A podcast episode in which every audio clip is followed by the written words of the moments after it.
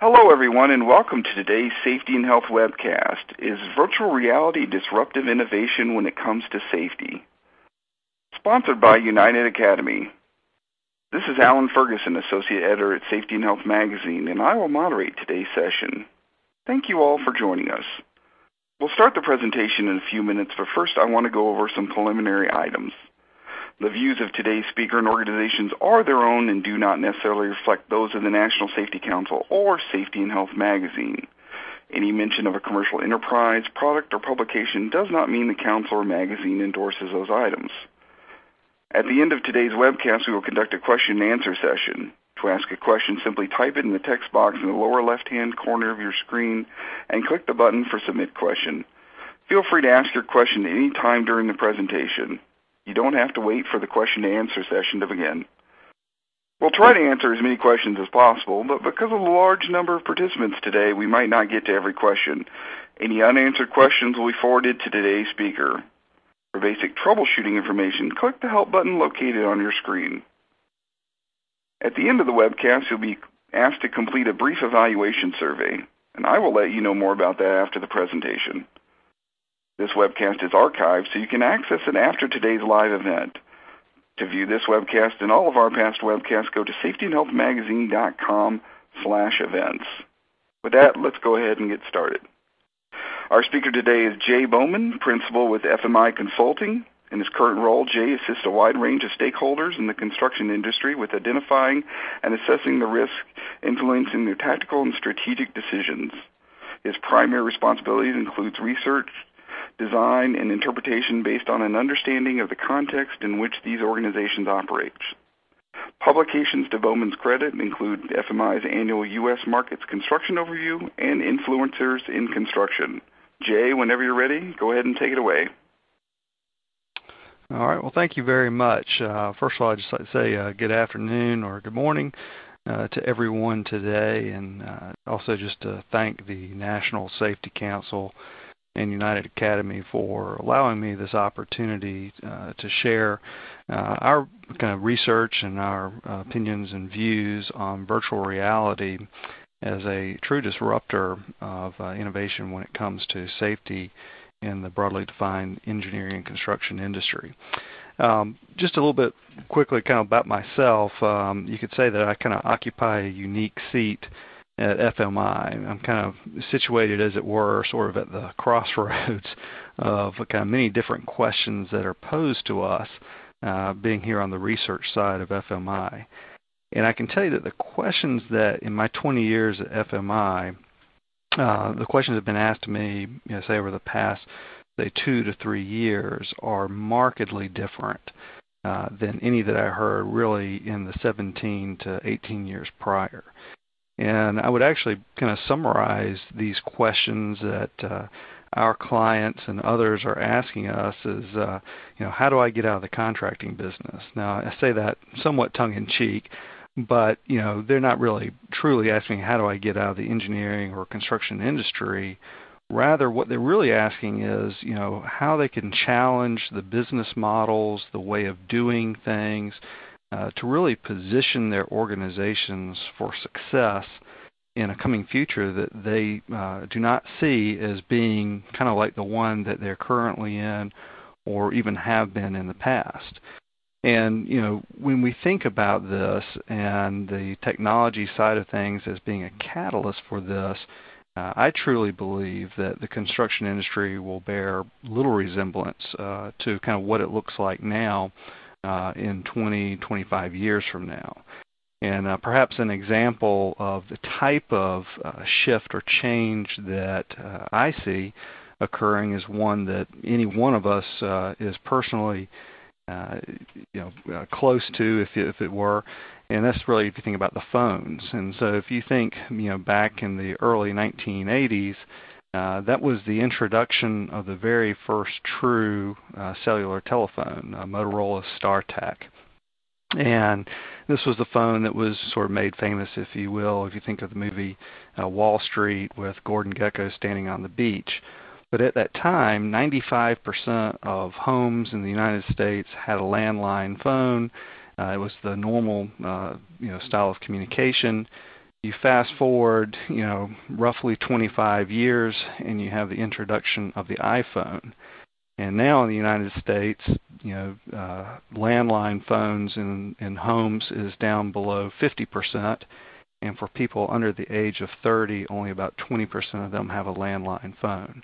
And when you begin to think of the implications of that in roughly just 20, 25 years, that type of shift, you know, from how we interact with the technology, what the technology has opened up and allowed us to do from a productivity standpoint, from all of these things, competitors, business models, everything, is that scale of disruption that I see similarly happening in the engineering and construction space, of which uh, what we'll be talking about today on the virtual reality side is one component of that.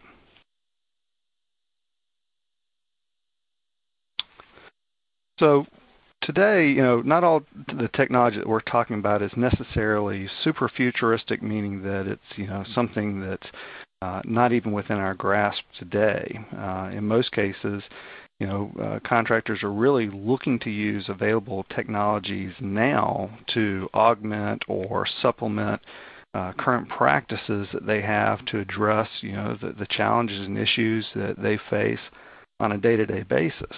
And when we think of sort of the big categories of where this is happening today, you know, the first one really being sort of the you know, project data and collaboration that we're probably all familiar with, but it's also incorporating things around remote monitoring.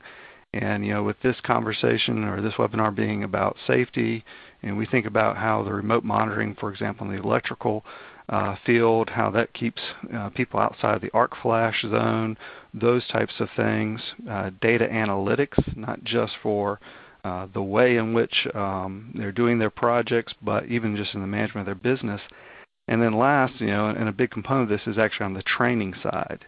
And it's really this last one that, you know, the technology impact on training that I want to talk specifically about today.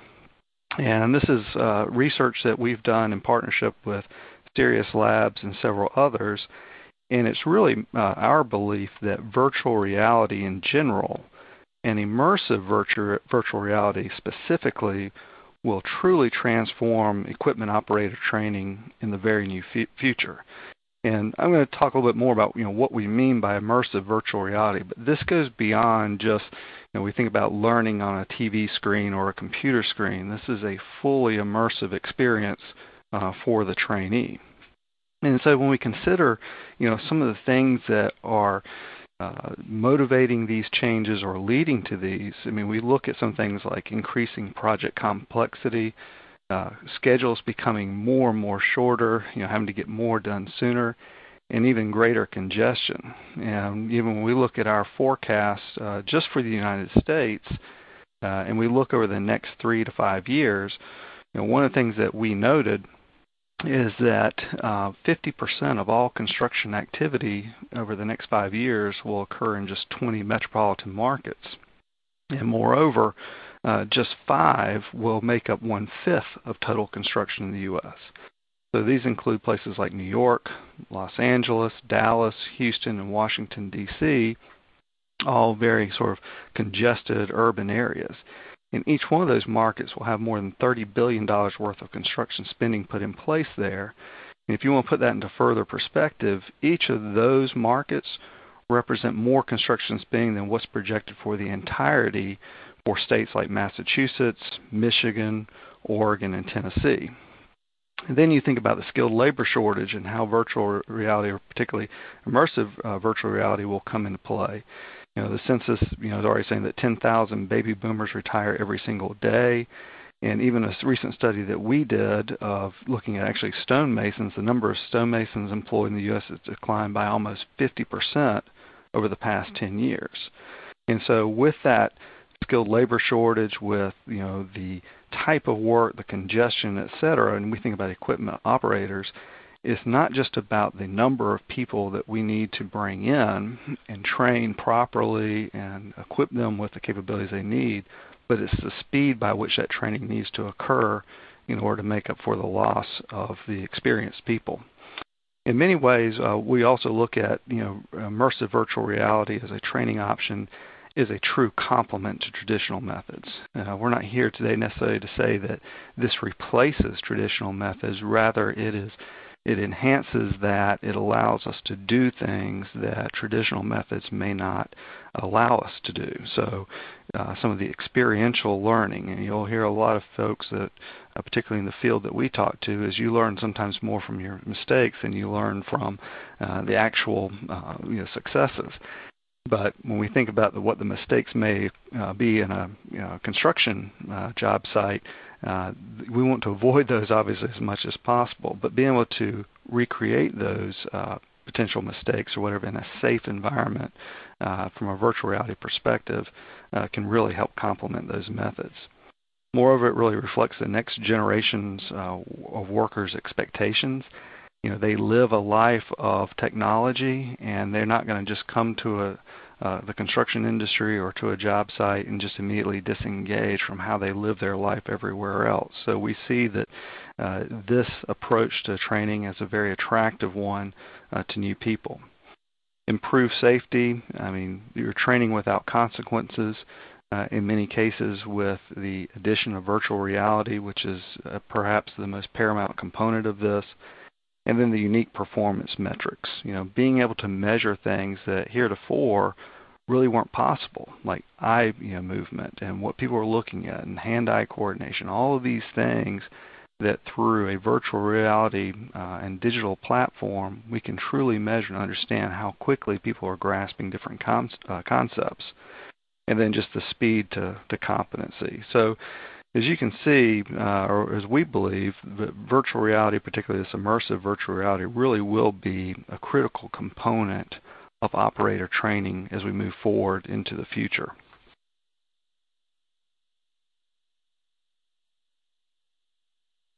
Uh, so, you know, taking responsibility for worker safety, as we all know, is just of the most paramount importance to all of us who work in the construction industry. And when I think of the you know hundreds and you know perhaps thousands of, of clients FMI has worked with and those that I've personally encountered with, you know most, if not all, you know safety is a core value that these companies profess, and and that's a, is a right core value. When we think of what a core value or what core values represent, you know these are the fundamental beliefs of a person or a company. They guide our principles. They dictate uh, our behaviors and help us understand the difference between right and wrong, or in the case of a business, the right way to do things or the wrong way uh, to do things. And they help us determine if we're on the right path to fulfill our goals. So if training or if uh, excuse me safety is a true core value then think of you know what are we doing then uh, to ensure a greater achievement of safety going forward and you know, some of these statistics you may already be familiar with, but when we think that, you know, 10% of construction workers are injured every year according to OSHA statistics, and that of that falls are really the greatest cause of fatal construction in, in, injuries, and that 60% of construction workplace injury, injuries occur with the employee's first year of employment. You know, those different, you know, aspects of how we can we help to reduce these types of occurrences within the industry, you know, there's there's defensive ways to do it, you know, the things that we do like fall protection and other things, but there also should be an offensive component to uh, incorporating safety into our businesses. And we believe that using this virtual reality is one of those offensive uh, approaches to improving the safety by letting people experience and see things and learn things in a in a better method that uh, complements again the traditional uh, training, but truly allows us to kind of begin to set the stage before they even set out uh, the first day onto the site. And I think uh, you know we're all familiar with. Uh, excuse me, I'm sorry, got ahead of myself. so uh, when we think about then is you know the virtual reality component of this. Uh, this really is how we look at it is how technology is re- really redefining uh, what we do, how we do things, how construction takes place. And we see this in you know a whole host of different areas, but it's truly the uh, kind of the convergence, or we're all familiar with the convergence of engineering, construction, uh, services for many years, whether it's been sort of the design build aspect or other things. But now what we're really seeing is how that technology is really converging into the construction industry as well. And as these become kind of increasingly intertwined uh, between the technology and with uh, construction, it's going to you know, take a whole new approach to how things might be done. So we see this whether it's an artificial intelligence that's being used, uh, either trying to uh, replicate or replace uh, the knowledge work task, modularization and prefabrication, which has been one of the fastest growing uh, parts of the industry, uh, actually faster growing than overall construction spending. The 3D printing, autonomous vehicles, you know what that could mean. The advanced robotics, uh, virtual reality, which is obviously a huge component of this, and the Internet of Things. You can see that all of these in some way are really addressing you know some of those challenges that I was mentioning earlier, whether it's you know from a skilled labor pers- uh, perspective, but also from a safety perspective. So when we think of you know how can we either remove uh, individuals from dangerous situations, or we can improve or enhance the ability to be safe. Again, I see virtual reality as being a major uh, component or addition to that. So when we think about uh, you know who's really behind this and what's going to occur with this, um, and where technology really is truly potentially going with all of this, you, only need to take a look at where venture capitalists are putting their money. And over the last several years, uh, they've invested uh, close to a billion dollars in construction technology. And you know the majority of those uh, investments have been in sort of these first two segments of project and task management collaboration and in robotics. And I've just kind of shown just uh, examples of some of the, the companies that they've put their money into. But one of the things that venture capital does well is sort of cross-pollinating investments. In other words, they're bringing industry outsiders who've been able to solve problems in other industries look at how things may be done differently in the new ones. And they're also sort of champions of innovative technologies and are willing to try new things. And so when we think about, you know, particularly even taking virtual reality now applying it to the construction industry, you know, this is a form of training and of uh, skills development that's been widely used in uh, many other industries. You know, think of the airline industry, for example, and, and with pilot training, et cetera. You know, the you know, what's the challenges if you crash an airplane, learning to to fly a plane, in the safety of learning some of those skills from a virtual reality standpoint. But in all of these, we do see where you know we're augmenting or trying to accelerate productivity uh, both from a hard skills and a soft skills aspect. And again, virtual reality being a, a major component that we see uh, applying to this. This is uh, just a collection of uh, different articles that I pulled uh, stemming from back to the 1980s all the way up through uh, the current year. And really what it shows is that uh, when we talk about the skilled labor challenge within the construction industry, uh, and we say, well, it's nothing new. It truly isn't anything new. Uh, this has been, you know, something that we've written about and talked about uh, for going on now, you know, 30, 40 years. And it would be hard pressed to kind of look at any of these articles and switch the dates and know which one was old and which one is new. Uh, so, you know, we continue to see that this is an, an issue that is not going to go away, and the likelihood that we're going to be able to regain those folks, uh, particularly in light of what I shared earlier about, you know, 10,000 uh, baby boomers uh, retiring every day. When we look at what we would have to replace just in the United States, it's more than 1.2 million people uh, that we're going to lose over the next 15 years. And to get these people back uh, would really require require hiring one in six of all currently unemployed people in the labor force, and the likelihood of that occurring obviously is is just not likely. So you can look back over these past three years and and the shortage of skilled labor has perhaps been the most consistent message within our industry.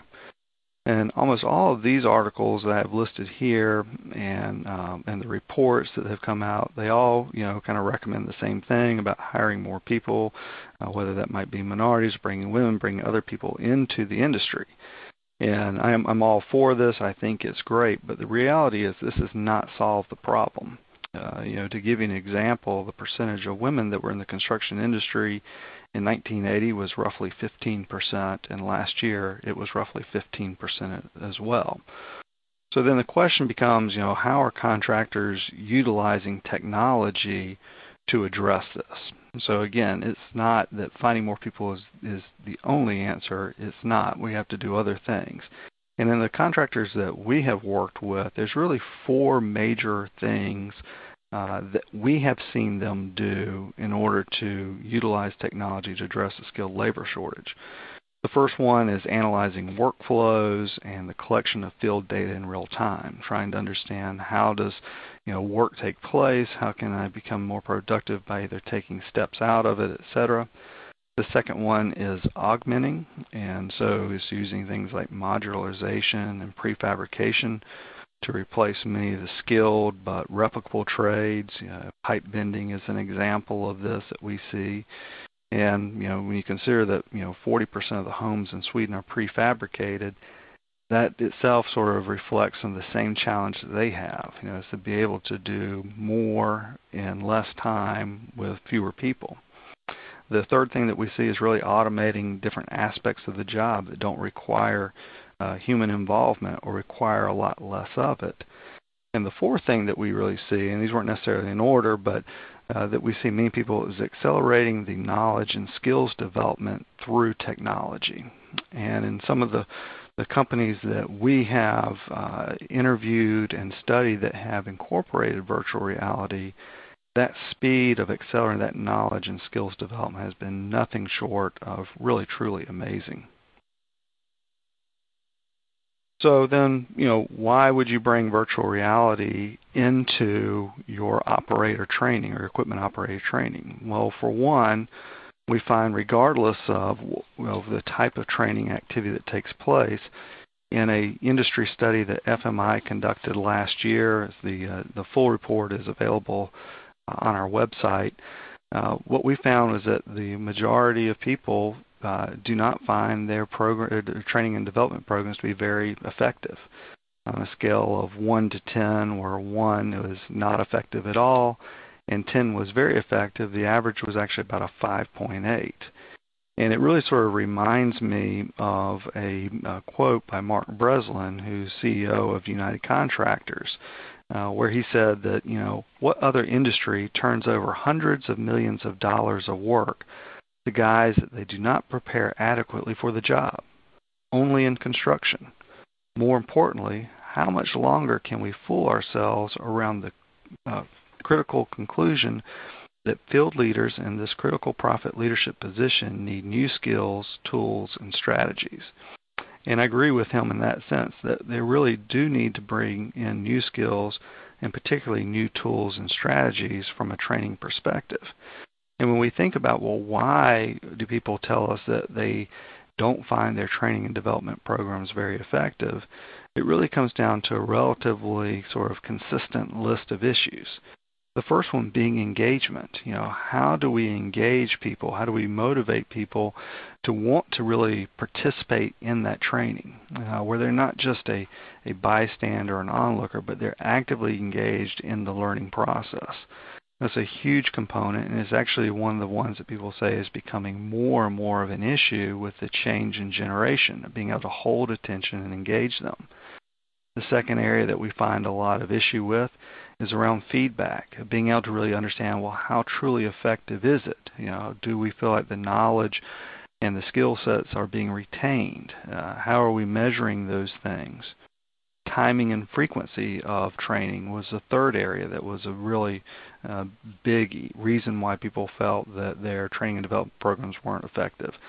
Uh, trying to, as we were showing earlier, with projects becoming um, much more shorter in duration, and the requirements upon them trying to uh, take time for training can be very difficult in many cases.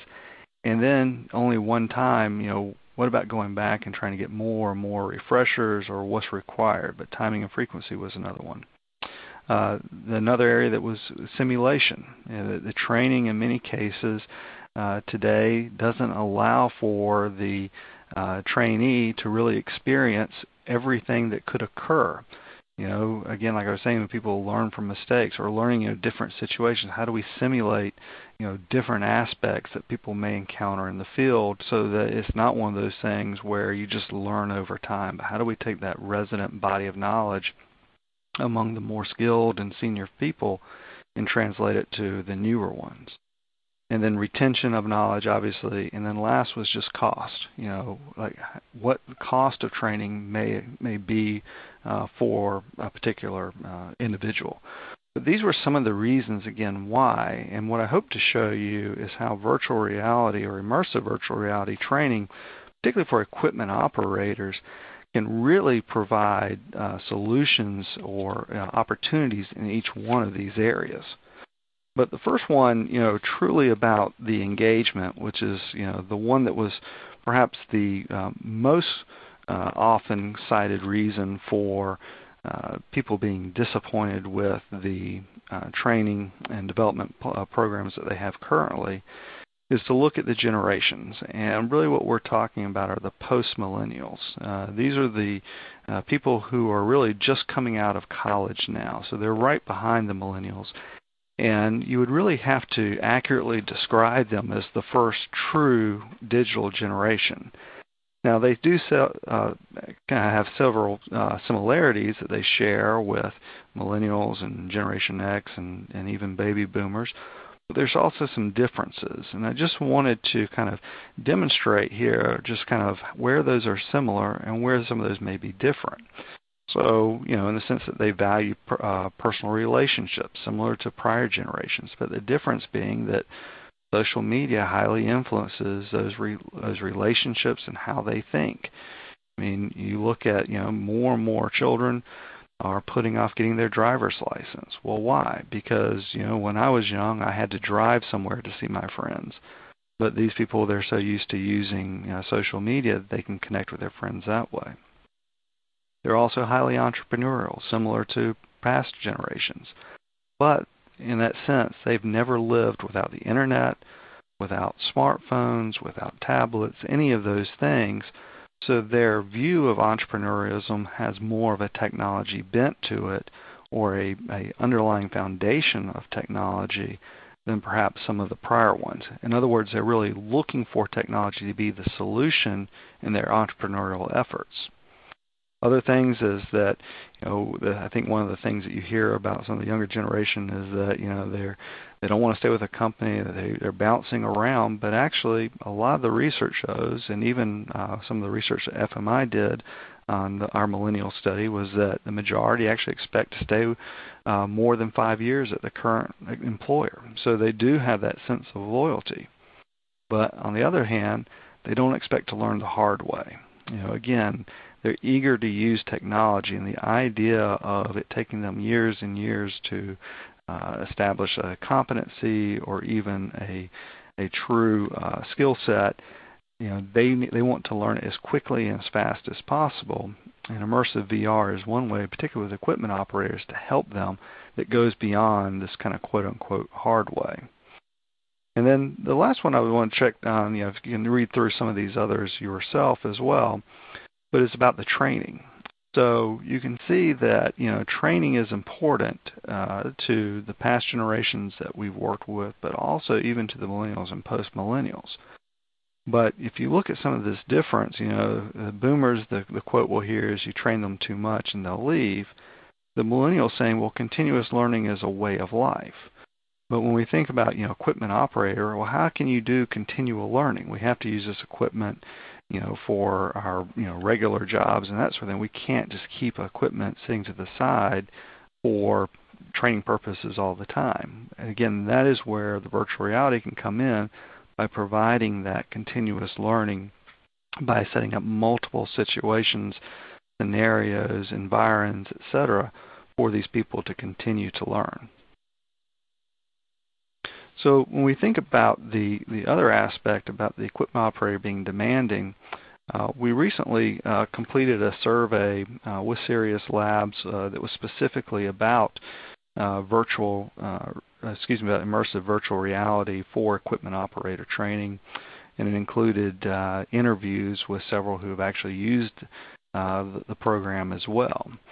And if you kind of go back to again what we've been talking about with these problems of ineffective training, uh, consider some of the statistics that came out of our survey. Uh, you know, for the people who participated in this, you know, the average percent of field staff time that was spent on training equipment operators was roughly 46%.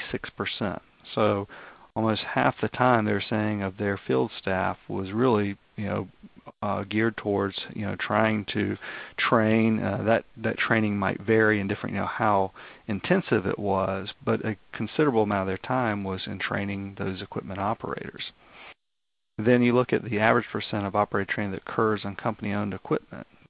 Almost you know a little over a third of that training is on equipment that the company owns. So that's a third, you know, or you think about the time that that takes away from actually the, the work itself. And then last, just thinking about the the space requirements. And we were talking a little bit earlier about more congestion and everything else. But you know, specifically for aerial lift and mobile elevated work platforms and crane operators, the average number of square feet they felt that was needed and this could range, but the average was roughly 25,000 square feet.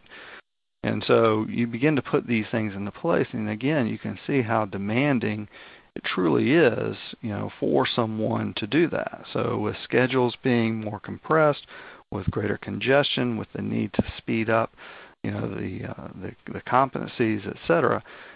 These things take a serious toll, as you can imagine, on the ability to to do the work.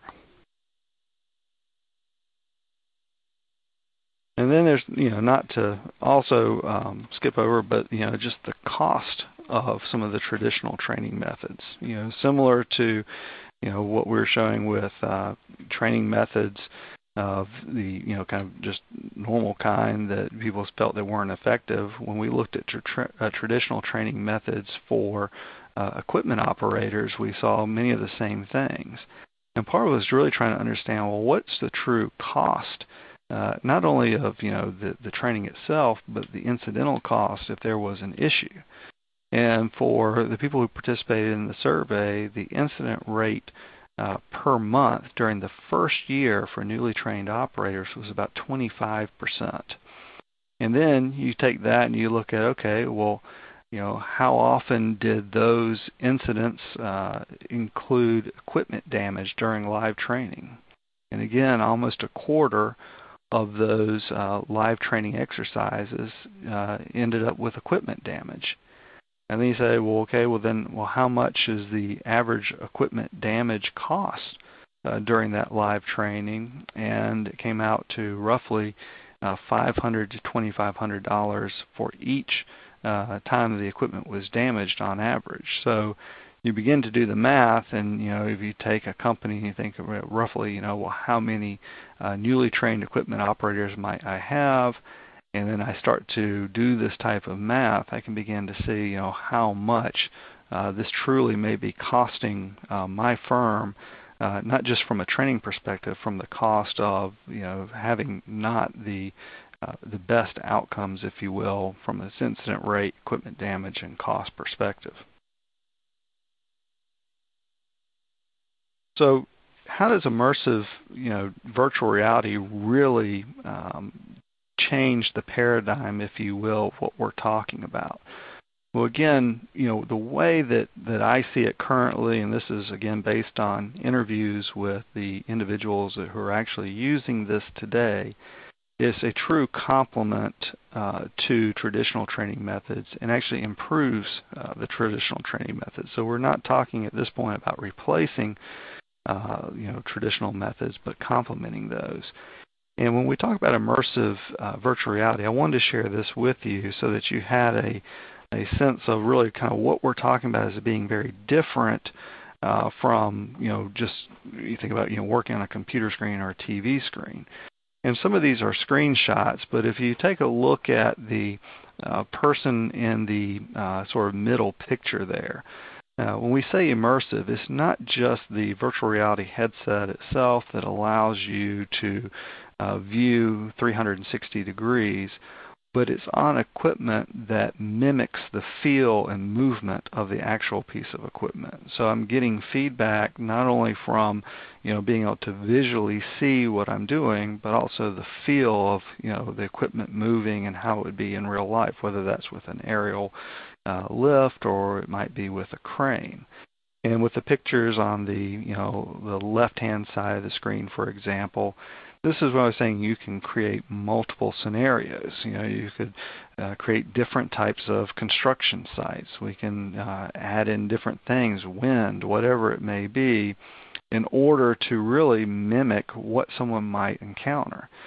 And again, one of the things that we see where technology is being incorporated at a very um, fast rate into whether it's you know equipment, tools, training, etc. Is really that ability to incorporate or to use the things that people have learned over time that this was a mistake, this was a problem, whatever, and allowing someone to actually experience that in a safe environment. So again, if you think about, you know, well, if I crash it or if I hit something, well, I can start right over again. You know, there it wasn't a loss of life, no one was hurt. You know, everything was done you know, within the safe environment of this uh, immersive virtual training option. And I know this probably seems all futuristic and everything, but again, there are firms that are actively using this, which allows them not only to assess, you know, where someone is, but how quickly they're learning, what skill sets they need to um, focus on more, where they light, etc. And really, when you start to think about this and look at it, it really reminds me of the quote from the science fiction writer William Gibson, who said, The future is already here, it's just not evenly distributed. So, this is an active training program that many uh, firms are using and using to really uh, create a competitive advantage, both from a marketing perspective as well as from a recruitment and training perspective.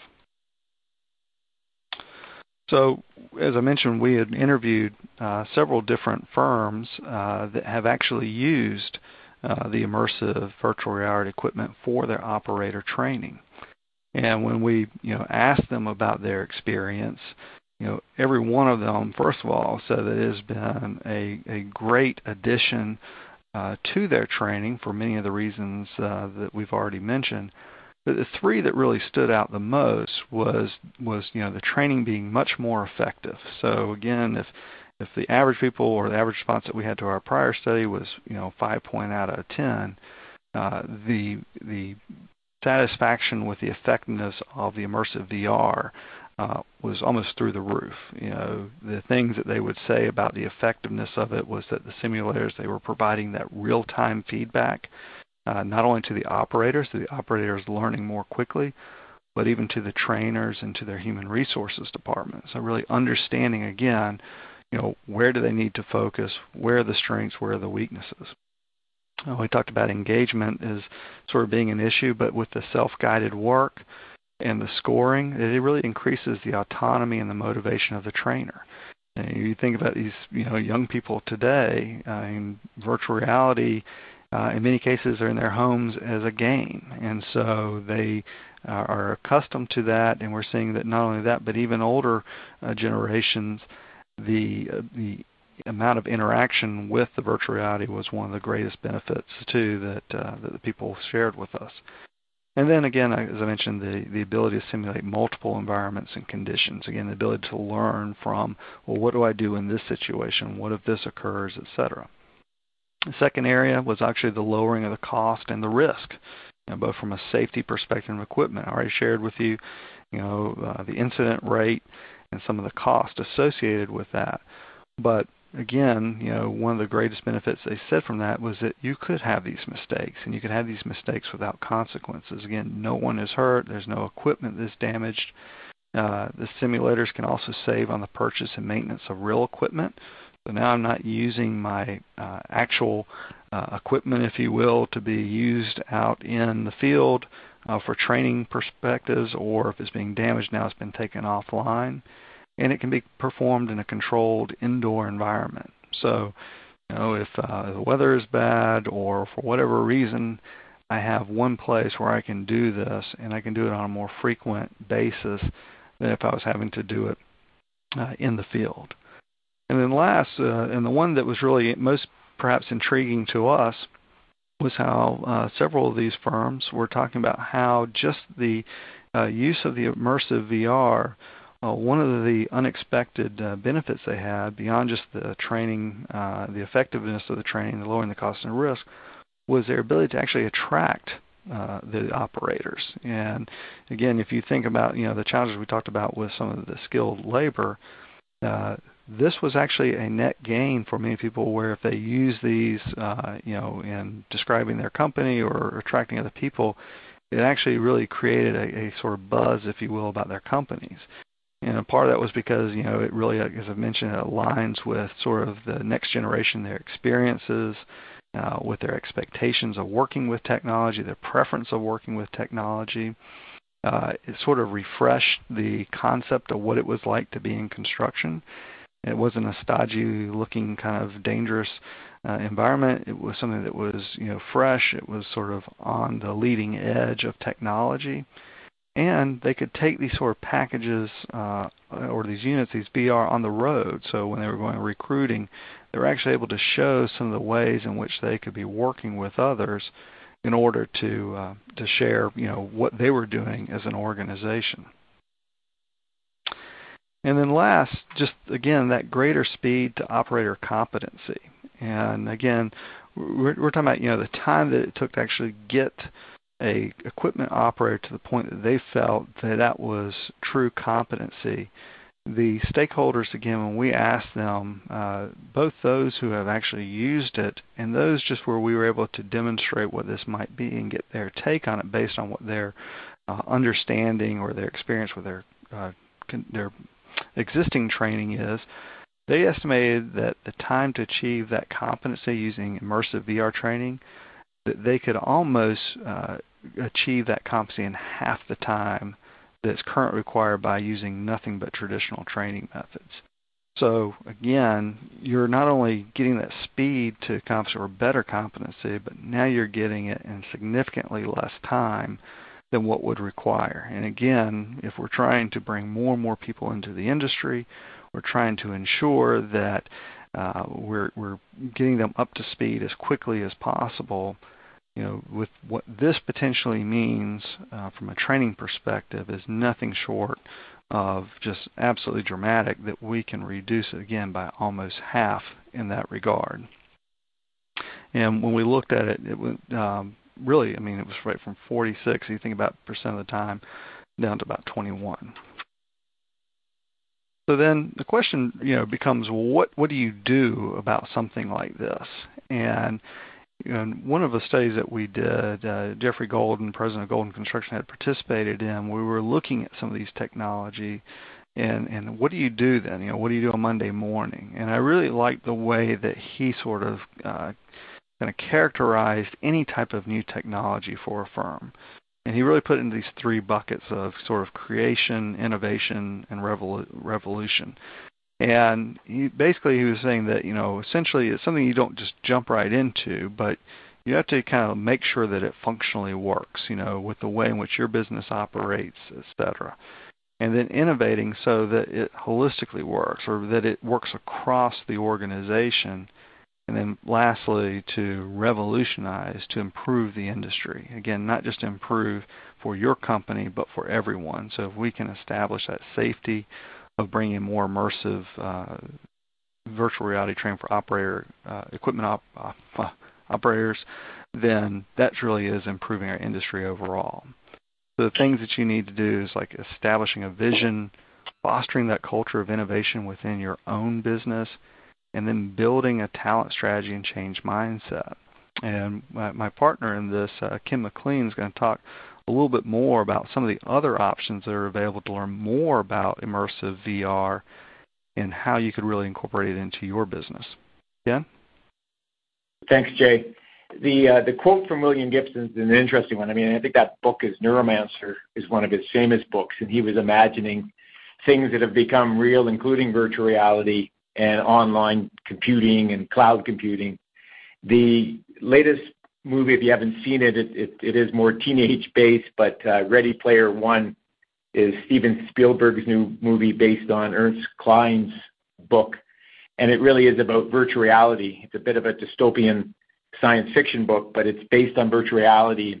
And it's that education and awareness that we're really um, the stage we're at.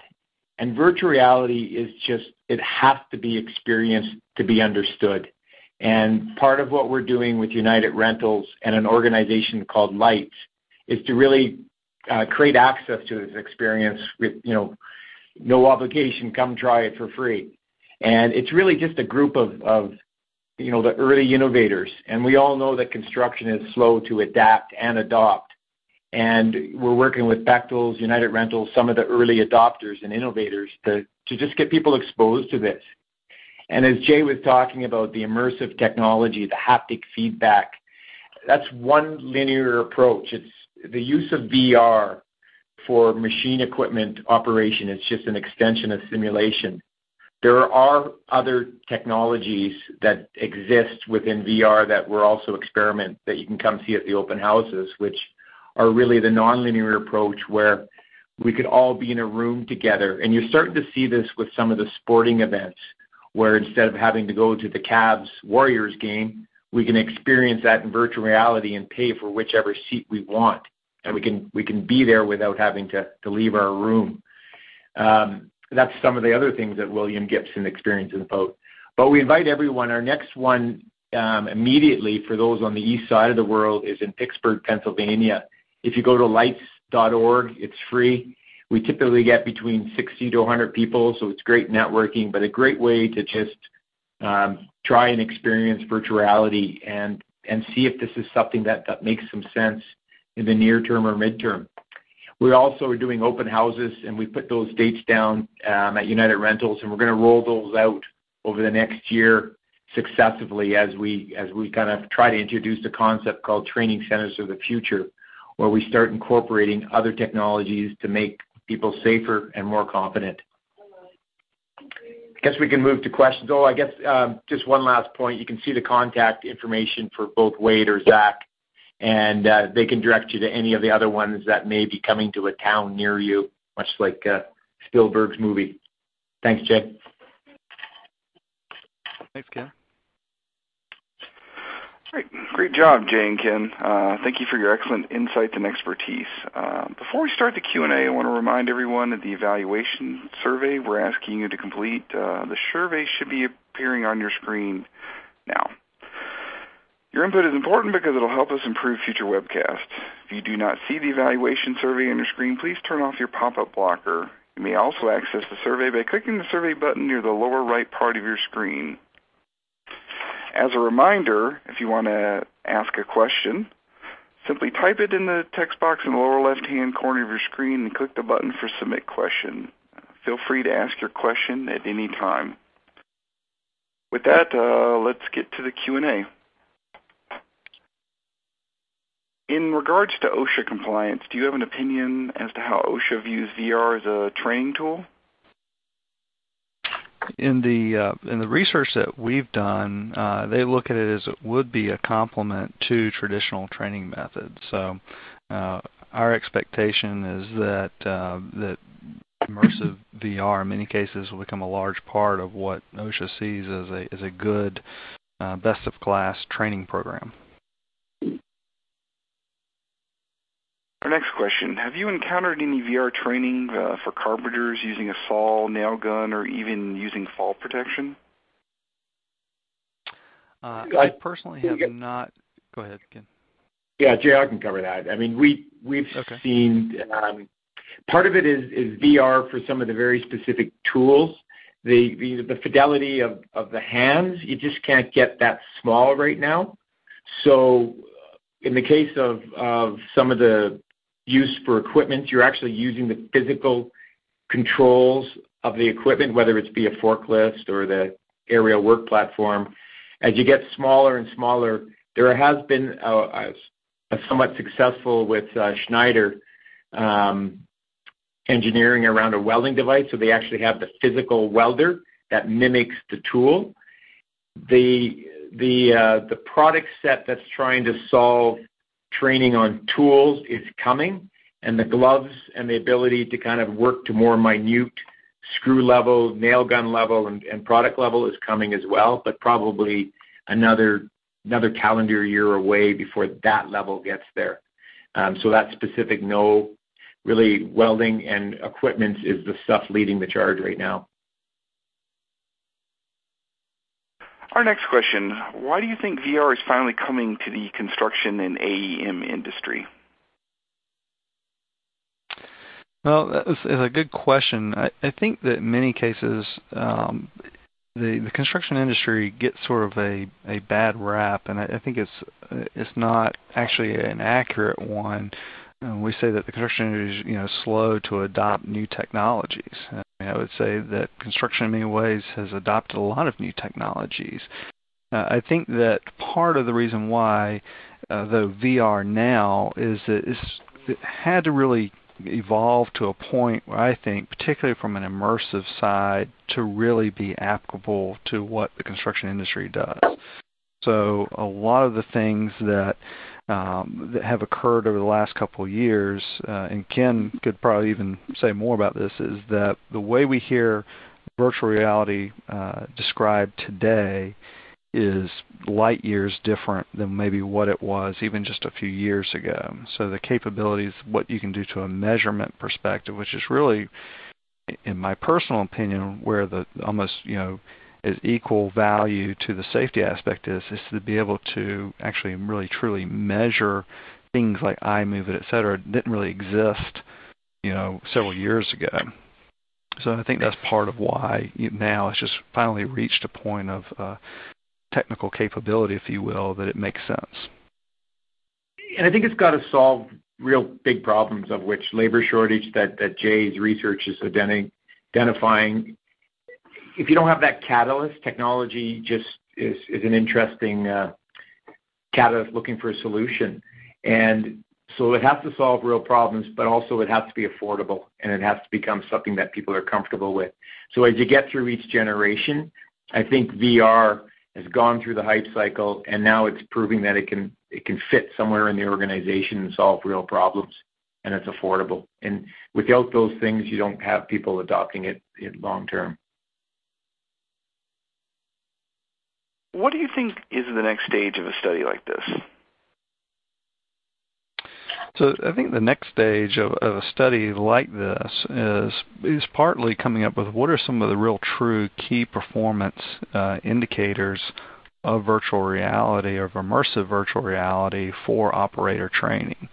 Uh, that really so that someone could truly measure and say, "This really is the the measurable advantages or benefits that it provides." And then Second, I think is really, you know, where do you expand this to? And we've talked primarily about aerial lift and uh, mobile elevated work platforms and cranes. But a lot of the individuals that we've surveyed and the companies that we've interviewed uh, really see applicability to this to multiple types of equipment, whether it's earth-moving or other things. So I think the next step is where can you take this beyond uh, just the elevated work platforms and the cranes?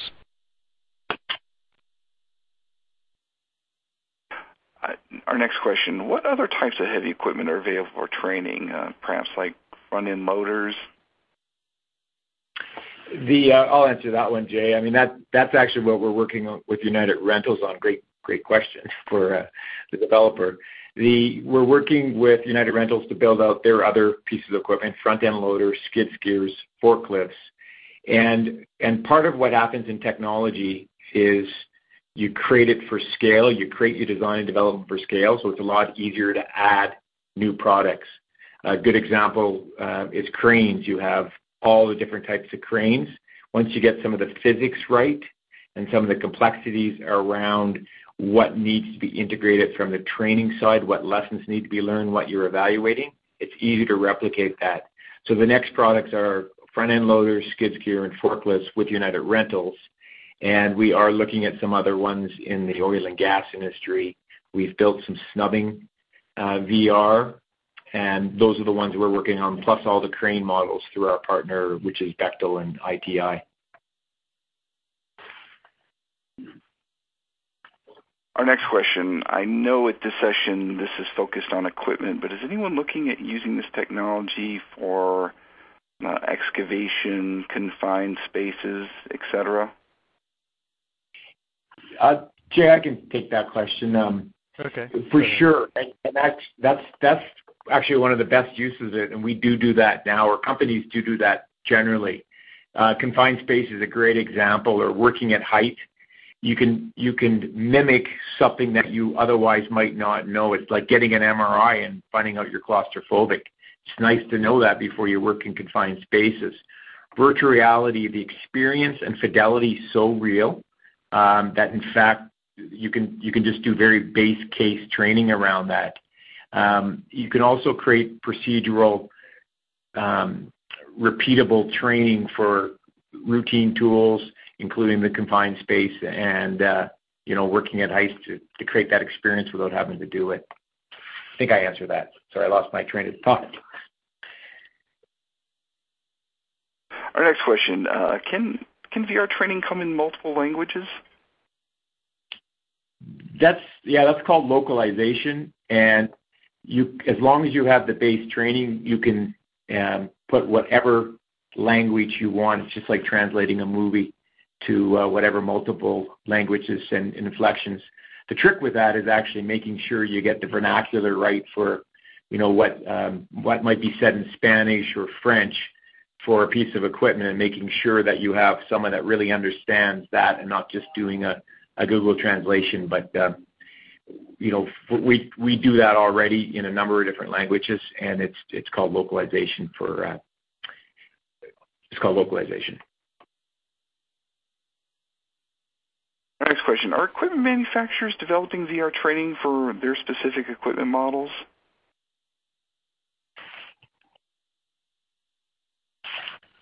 We we did not come across any of the equipment manufacturers uh, doing it in our research. Uh, that does not mean that you know they could be working on it, but we have not come across any examples of any equipment manufacturers doing it at this time or having a product available at this time as a developer, we are trying to work directly with the manufacturers. We've seen a couple um, doing it on their own. We're just, we believe, being Switzerland and uh, and trying to work with all of them, whether it's the, different crane manufacturers, of which there's numerous. It's it's about trying to build it once and you know be the leader in that category so that people can learn cranes generally, and then any of the specific controls and other we try to you know modify the training if they are just strictly a Tadano shop, for example. But I haven't seen a lot of manufacturers really chasing this directly. It's maybe not their core business. Our last question. Will VR replace in-person evaluation? Can it be more consistent and actually more accurate in evaluating an operator? is, is a good question uh, whether it can replace uh, in-person evaluation.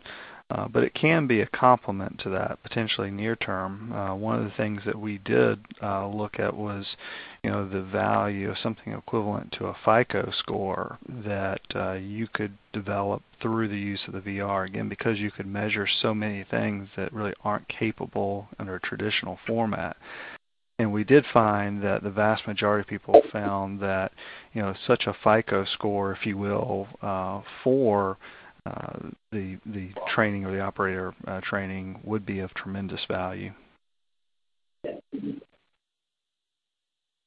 Uh, finally, what is uh, sorry, one more question. Uh, what is the name of the VR company? Uh, Serious Labs. Dot com. all right. Thank you, everyone. Uh, unfortunately, we have run out of time. Sorry we didn't get to everyone's questions, but all of today's unanswered questions will be forwarded to our speaker. Once again, I hope you take the time to fill out the evaluation survey on your screen to give us your feedback. That ends today's Safety and Health webcast. I'd like to thank Jay Bowman, Ken McLean, everyone at United Academy, FMI Consulting, United Rentals, the International Union of Painters and Allied Trades, and Serious Labs, and of course all of our listeners. Have a safe day. Thank you.